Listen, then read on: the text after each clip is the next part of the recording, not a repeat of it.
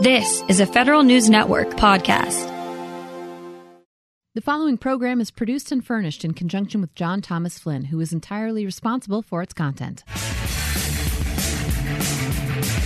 Welcome to Ask the CIO, SLED edition on Federal News Network. Now, your host, John Thomas Flynn. Welcome, everyone. Our guest today is Jeff Clines, Chief Information Officer for the state of South Dakota and Commissioner of the Bureau of Information and Telecommunications. So, welcome to Ask the CIO SLED Edition, our state and local program. Jeff, it's nice to have you on the air. Thank you, John. Great to be here.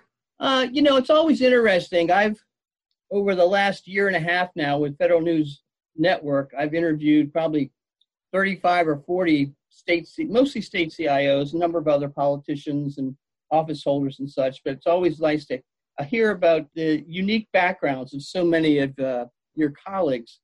Yeah, I get a kick out of some of them. I know James Collins in Delaware was a dental technician in the Air Force, and John McMillan actually was a tech support officer for the Canadian Department of Defense.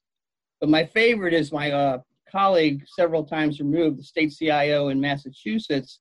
Curt Wood began his career in prison, not as a convict, he was a correctional officer.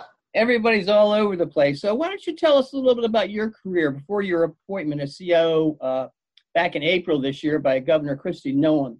So my career path up into technology started when I was very young. My dad uh, started in technology. He was a trained architect and then made the transition to technology when he was at a company called Lockheed or Martin Marietta, but then they were uh, later bought out by Lockheed. And he was uh, the type where we'd bring computers home and let us play with them and take them apart and really understand how they work. And that developed just a passion of, you know, understanding how technology works and then how to get it to do certain things. Um, pair that with a passion of mine and helping others, um, kind of married the two. So I started my career really in technology in the non for profit world. I worked for the American Heart Association for about uh, 15 years in various different roles. And I really enjoyed the opportunity to make a difference in the world. Fast forward uh, when I lived in Illinois, um, the opportunity came to uh, make the transition to public service the, as the CIO for the Illinois Secretary of State. Looking for a new challenge and an opportunity to help in a different way. So I uh, started there. I spent two years with the Secretary of State trying to uh, implement technology in a way that would help move the state forward. And as I was there, the opportunity arose to uh, interview for the position here in South Dakota. Did you uh, relocate to Illinois before you got the uh, Secretary of State's job, or is that? Uh, I did. Uh, the uh, technology structure at the American Heart Association was a virtual thing, so I had team members all across the country, and we just worked remotely most of the time with the American get together every once in a while, but uh, it was a virtual uh, technology organization. Uh huh. Well, now let's talk about your appointment. So, was there the proverbial uh, nationwide search that uh, found you out of uh, Springfield to get you to come to Pierre? Yeah, um, I'm not. I can't speak much to the actual search. I got a call from a you know somebody, and they said, "Would you be interested in interviewing and put throwing your hat in the ring?" And I jumped at the chance and had a couple interviews over the phone. Had the opportunity to drive out to here in uh, oh February, which I'm not sure was the smartest decision. We were driving out at the temperature was negative 35 degrees, but uh, we still fell in love with it here and uh, made the move. Well, the uh, the weather was one challenge, I guess, but I also got to think it must have given you some pause to take a job like that right at the beginning of the you know, 100 year pandemic, as it were. That must have been calculated in your decision, huh? I think in technology, we face challenges all the time. Um, I didn't think that this was a uh, unique enough challenge uh, given some of the other you know, opportunities to do things. Uh, but uh, I saw it as an opportunity to leverage some of my skill set and experience working in a virtual environment as well, trying to help lead the technology organization and things uh, into a kind of a different culture is uh, working from home can be. Yeah, absolutely. And let's talk about this for a minute. Uh, you know, the 800 pound gorilla and all that, the pandemic. let's talk about the impact in South Dakota. I know that certainly your state has one of the fewest numbers of uh, fatalities, so you must be doing something right. Tell us a little bit about the, the situation as it uh, has elapsed, and also about your strategy and your implementation of your continuity of operations, as it were. Yeah, so uh, I think the the, uh, the big kudos for the way South Dakota has handled it. It goes to the people of South Dakota. I really appreciate Governor Noem's approach, where she has been very uh, proactive in saying, you know, this is our responsibility as state. We all have responsibilities to do the right thing. She did not dictate a lot of uh, directions to people, but encouraged personal responsibility. And I think the culture here has been where people just step up to that and recognize their responsibility. Now, how we've uh, looked at it in uh, as far as, as far as state technology, we did. I think we faced a challenge a lot like other states, where uh, all of a sudden we're forced into this work from home environment. But uh, we stepped up. We had a lot of the underlying technology already in place, so it was a matter of just trying to get a few tweaks here and there to uh, get people set up and working uh, effectively from home. Yeah, that's interesting. from my research, it seems like uh, South Dakota was one of those states that really didn't have a rigorous lockdown like so many others have. But obviously, uh, as you just mentioned, you must have had a, uh, a remote workforce implemented during this time. Tell us about the challenges with that. Did you have the kind of devices and mobile devices to get enough people to be able to work uh, remotely, as along with the private software licenses and, and the like? Well, I think uh, if we had been able to have more devices to get people to work from home, it would have made things a little bit easier. Um, we went in and tweaked a lot of our desktops to be able to send them home, where having a laptop would have been a lot nicer. Some of the other things that we we did, uh, we took some of our VoIP phones and extended uh, the connection so we could get people at home back on the phone, you know, interacting and working with the public. They may not have been able to do 100% of what they needed to do from uh, the phone, but they were able to provide a lot of the service, uh, a lot of the core service they needed to anyway from that environment. So it, huge kudos go out to you know different agencies for thinking outside of the box and trying to leverage what we could to really deliver those services to the citizens. Were most uh, state employees uh, working remotely, or how was the mix? Uh, yeah, good chunk for uh, several months there. Uh, most everybody was working remotely. There were a few that uh, needed to be on site. You know, we had the people that were in the building keeping them clean and sanitized and things. So, uh, but I think a large chunk uh, were working from home. There were some that their jobs just couldn't be done remotely, so they uh, had some admin leave and things they took to uh, be able to wait the time out. Mm-hmm. I want to shift down and talk about your CIO governance model in South Dakota. Uh, it's a very passionate area for me, having experienced uh, various levels of uh, of it across the country. Um, I know that your your office is part. You're a member of the governor's cabinet as a commissioner of uh, information and telecommunications. It's an evolving role for the CIO. Last time I talked with our friend Doug Robinson in NASCIO, he told me there were just over a dozen state CIOs who are actually cabinet members now. And with each election, it seems like there's going to there's a few more to, to me, so you have po- policy, budget, and operational responsibilities, I assume. Yes. So tell us about that cabinet level department and how you deal with your peers and the governor in terms of uh, overall strategy for IT. So, a little bit of background that may help clarify this. So, the Bureau of Information and Telecommunications was formed about 24 years ago. Um, so, all of the IT functions were really uh, consolidated in the 90s, which I think was a visionary uh, move. I can't remember the name of the governor that uh, implemented that off the top of my head, but uh, so really what our mission is is to manage and deliver technology solutions for all state agencies, and even that that crosses uh, elected officials as well. So we we serve everybody there.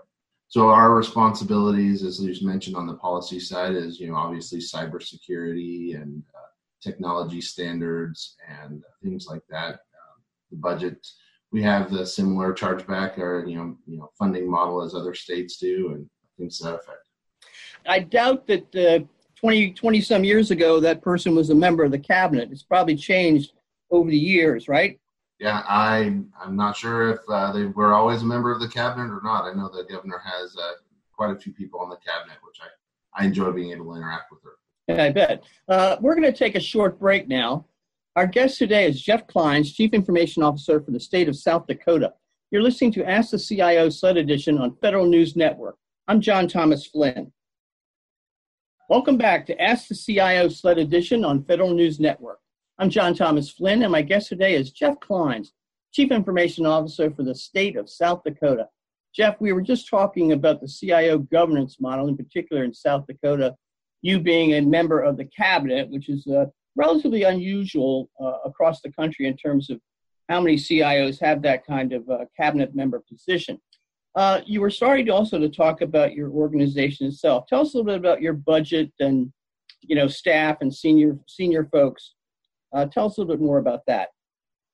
So, being a smaller state, um, I think our budget's a little bit smaller, and it, it, fluctuates from year to year. A lot of our uh, projects are funded differently from our core budget. So we you know, have about a uh, $60 million budget. A lot of our projects and operations are funded differently. That's not included in that number. We have a uh, leadership team that includes, you know, our development director and, you know, telecommunications and services. And an interesting part of our team is the South Dakota Public Broadcasting also falls under the uh, Bureau of Information and Telecommunications. So we have the opportunity to work with the uh, Corporation of Public Broadcasting and others in, in, that aspect of things as well, which I found very interesting when I joined. Uh, would you uh, would you characterize South Dakota as a consolidated uh, IT governance model, or is it federated, where the individual agencies still have a lot of IT staff and such? It's definitely a consolidated model. Um, we interact with agencies, but uh, the IT staff are largely within. Well, you got all the things going for you. No wonder your job's so easy, Jeff. it's a lot of fun, that's for sure. and speaking of uh, the relationships and getting along and, and, such, tell us about how you work. Uh, one of the things that I I spend a lot of time with is dealing with uh, the CIO governance model. I certainly believe that having an executive champion, in your case, your governor, uh, it makes your environment makes for an, an environment for success. If you just have policy and don't have any operations and you're two or three levels down the organization chart, everything you try to do is just so much more difficult. So you've got that lined up pretty nicely with the tell us more about how you work with the governor and I imagine you've spent a lot of time as as your colleagues have across the country have spent a lot of time with their governors during this pandemic uh, that we're facing and this was one of the the way the reasons I really liked this job is you know the governor has been out there. One of her uh, priorities is cybersecurity. You know, both building the skill set out, but also positioning the state of South Dakota to be a leader in many areas in the cybersecurity world. You don't really see that a lot with uh, different elected officials, where technology can be more of a burden than a uh, a driver. So I really like working with Governor Noem she's definitely passionate about leveraging technology to improve the services for the citizens of the state of South Dakota. So we've got projects lined up, you know, that we're really pushing on to help refine the the uh, COVID pandemic has obviously put a little bit of a delay in, in a lot of those projects where they're on the back back burner while we focus on the response to the issues at hand. But I look forward to some of these projects. You know, the uh, centralized citizen portal where we can centralize a lot of the services and um, make it easier for people to interact with uh, various state agencies. Yeah, why don't you tell me a little bit more about your current major IT initiatives? And I guess, like everybody else, uh, you started a new fiscal year a few weeks ago. Tell us about the new things on the horizon. A lot of the things right now are, are very much focused on the COVID response. So there's obviously the initial response where you've got websites you stand up, you got communications where we're getting out and make sure people have the information they need. Uh, a lot of work doing with the departments of health, things like that. But on the horizon, uh, a lot of big projects around uh, getting away from analog uh, telephone lines and uh, leveraging, you know, VoIP solutions uh, like a Microsoft Teams and things. Looking to save some money there and also prepare for any other future pandemics or issues to allow people to work virtually or remotely um, a lot easier than they did. Looking at building new systems uh, like the uh, citizen portal that we mentioned, and uh, other things just kind of modernizing or uh, tra- doing some uh, transformation with some legacy technology, trying to get away from those uh, technologies where the skill set to maintain and run them as quickly vanishing as people uh, retire and get to enjoy the later part of their years. Yeah. Uh, speaking of legacy systems, uh, a number of states had a big problems with the unemployment surge. How did uh, how did South Dakota react to that? Did you have similar problems of the, the, the great numbers of new claims, or were you able to handle it all right?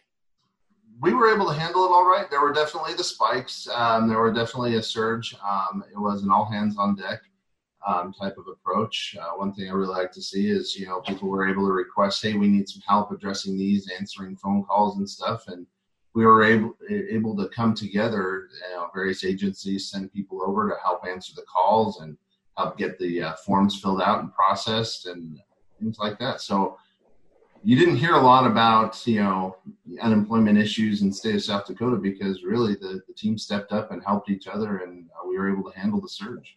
Well, well, that's good because uh, I, as I'm sure you know, a lot of states had tremendous uh, uh, problems with it. It's one of those it's one of those categories that certainly draws the attention of uh, of elected officials across the board when their constituents are having these kind of problems. So it's it's lucky that you're able to handle it. Anything else coming up? I mean, what about your other uh, large your Medicaid claim systems and other things of the like? Uh, do you still face the modernization tasks for these kind of legacy systems, or you got that mostly uh, under, under control? No yeah, we definitely have the uh, opportunities ahead of us to look at modernizing those some those uh, type of applications. I personally think that's going to be one of the greatest values as we come out of COVID and we look back at the lessons learned look at ways that we can modernize systems. And I don't know if modernize is the right word, but really more of a transformational, where we take a look at the, the current practices and the tech, underlying technology and really try to align the two to deliver faster, easier um, processes for the people that need it. So a lot more, you know, transparency yeah. in the processes as well. Yeah, I know it, will be interesting. I actually had a couple conversations with the folks at the U.S. Department of Labor. As you know, many of the social service related IT projects in our states are are funded to a great extent, 80, 90% or more by the federal government. But the U.S. Department of Labor has never stepped up to do that directly, like uh, Health and Human Services and other similar organizations have. And I was curious in my conversations with them during all these uh, pandemic uh, uh, laws and acts that are being instituted and discussed in Washington, here, here in Washington, that if there was any uh, inclination for the Department of Labor to uh, kind of direct some kind of funding for state systems. While nothing, you know, obviously I didn't get any straight answers on that question, but they're thinking about it, and it would be interesting to have something like that, considering how uh, how impactful that was for so many folks across the country.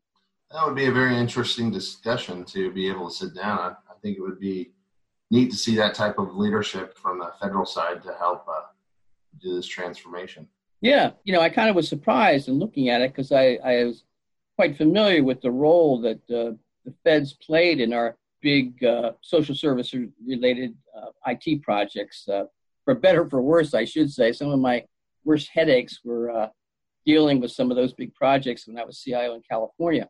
But it would be nice to have some kind of program that would address certainly a, a big issue because this, you know, the feds have a modernization program for IT. It's modest though; it's nothing like uh, what's really needed, but it, it is certainly a it's right on the radar screen of, of state CIOs like yourself that are looking at these uh, legacy challenges. I want to talk a little bit again about your um, your experience. As I said, Secretary of State in Illinois as CIO, and then your work in the private sector for a decade or more with the uh, American Heart Association. Uh, how did that experience inform your management style on becoming a, uh, a state CIO, Jeff? my management style is uh, very much so. Uh, I love the theory of the servant leadership, um, being out there and leading by example and things like that. So I think the uh, experiences I have with the American Heart Association and others that are more service oriented really led to uh, developing that perspective. I've worked with a lot of amazing leaders in uh, my career, and my hope is that I can live up to their their examples and things over the years, and really helping people learn and grow themselves as well in the technology and personal and uh, just professional categories as well. With that, we'll have to conclude our program today. I want to thank our guest, Jeff Clines, Chief Information Officer for the state of South Dakota. Jeff, thanks for taking the time to be with us. It's very interesting. Thank you, John. Appreciate the time. And thank all of you for listening. Content from this state and local program, which also includes curated news and original articles by yours truly and other more esteemed authors, is part of the recently expanded AskTheCIO.com. Hope you can join us again each Thursday at 11 a.m. Eastern Time or listen to a podcast afterwards. Until then, bye for now. I'm John Thomas Flynn. You've been listening to Ask the CIO, SLED Edition with John Thomas Flynn on Federal News Network. Tune in Thursday mornings at 11 or subscribe to this show on iTunes or Podcast One.